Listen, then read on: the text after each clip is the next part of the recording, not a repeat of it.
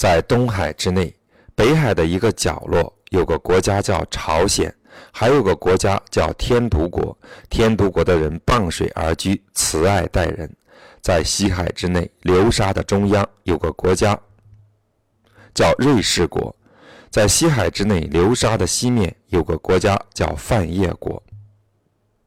在流沙的西面有座山叫鸟山，三条河流都从这里发源。这里有黄金、瑞桂玉、丹货、银铁，全部产于这座山的沿岸。还有座山叫淮山，好水从这里发源。在流沙的东面，黑水的西面有国家叫昭云国。思济国皇帝的妻子叫雷祖，昌邑是他的后裔。昌邑从天上降到弱水居住，生下寒流。寒流长着长长的脑袋，小小的耳朵，人的面孔，猪的长的长嘴，麒麟的身子，罗圈腿，小猪的蹄子。寒流娶祚子族中的阿女为妻，生下向瑞帝。在流沙东面黑水流经的地方，有座山叫不死山。在华清华山清水的东面，有座山叫赵山，有个神人叫脖子高。脖子高在这里上上下下，直至到达天上。在西南方黑水流经的地方，有个地方叫都广野，后姬就被埋葬在这里。他的疆域方圆三百里，是天和地的中心。有名的神女素女便出现在这里。这里有高焦、高道。高速、高基，各种谷物自然生长，冬夏都能播种。鸾鸟自由自在的歌唱，凤鸟自由自在的舞蹈。灵寿树开花结果，树木非常茂盛。这里还有各种野兽群居相处，在这个地方生长的草，无论寒冬炎夏都不会枯死。在南海之内，黑。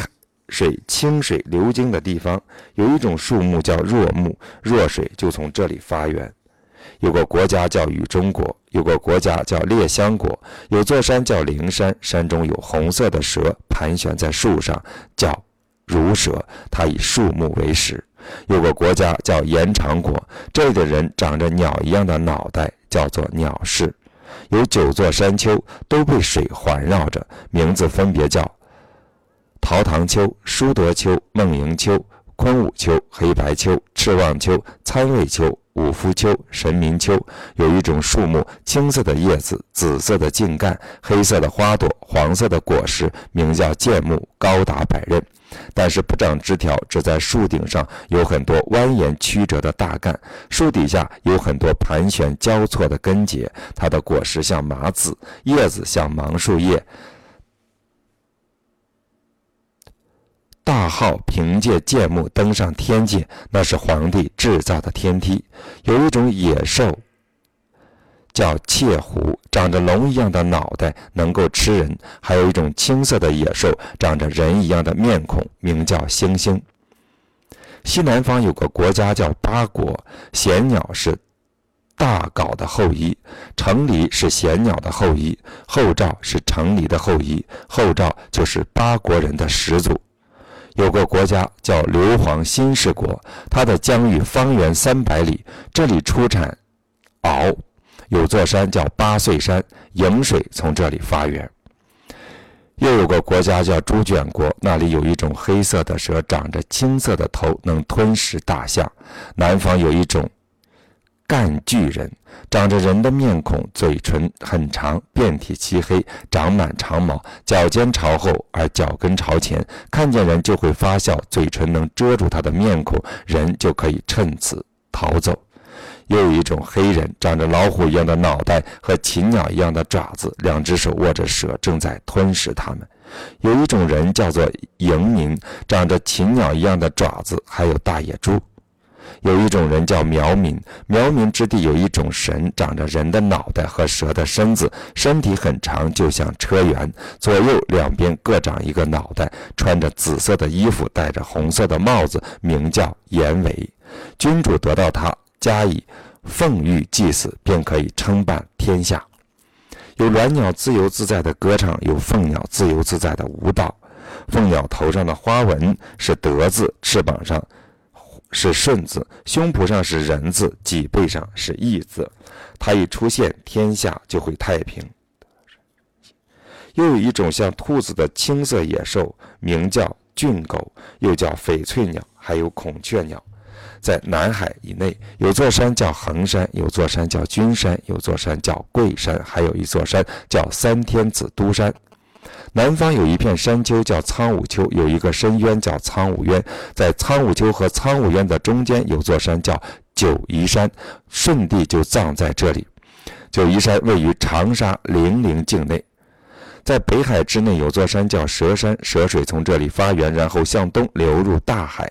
有一种长着五彩羽毛的鸟，群飞时能遮蔽一个乡村的天空，这种鸟名叫翼鸟。还有座山叫不惧山，巧锤便葬在不惧山的西面。在北海之内有个人被反绑双手，身带刑具，身上还佩戴一把戈，他的名字叫香谷师。西岳是伯夷父的后裔，先龙是西岳的后裔，先龙的后裔是底羌，底羌人都姓钱。在北海以内有座山叫幽都山，黑水从这里发源，山上有黑鸟、黑蛇、黑豹、黑狐，黑色的狐狸尾巴上的毛发蓬松。有座山叫大玄山，有一种人叫玄丘民，有个国家叫大幽国，有一种人叫赤境民。有个国家叫丁零国，这里的人膝盖以下的腿部都有毛，长着马蹄，善于快跑。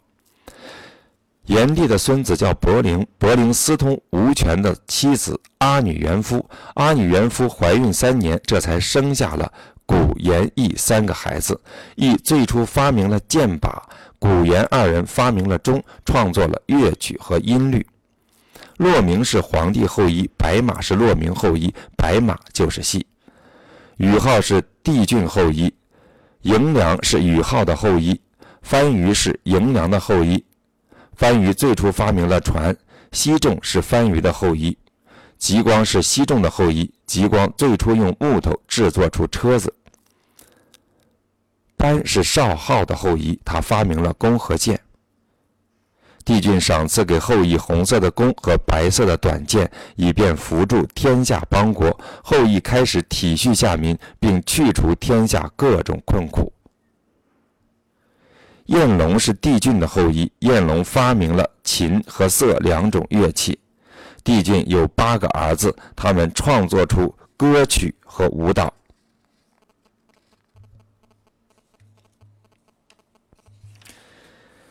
三申是帝俊的后裔，义军是三申的后裔，义军便是世人所说的巧锤。巧锤开始教会人们制作各种农具，后继播种各种农作物。后继的孙子叫叔君，他最先使用牛耕田。后继的母亲姜元最早建立了国家，大禹和羿最早兴修了水利，并划分了九州。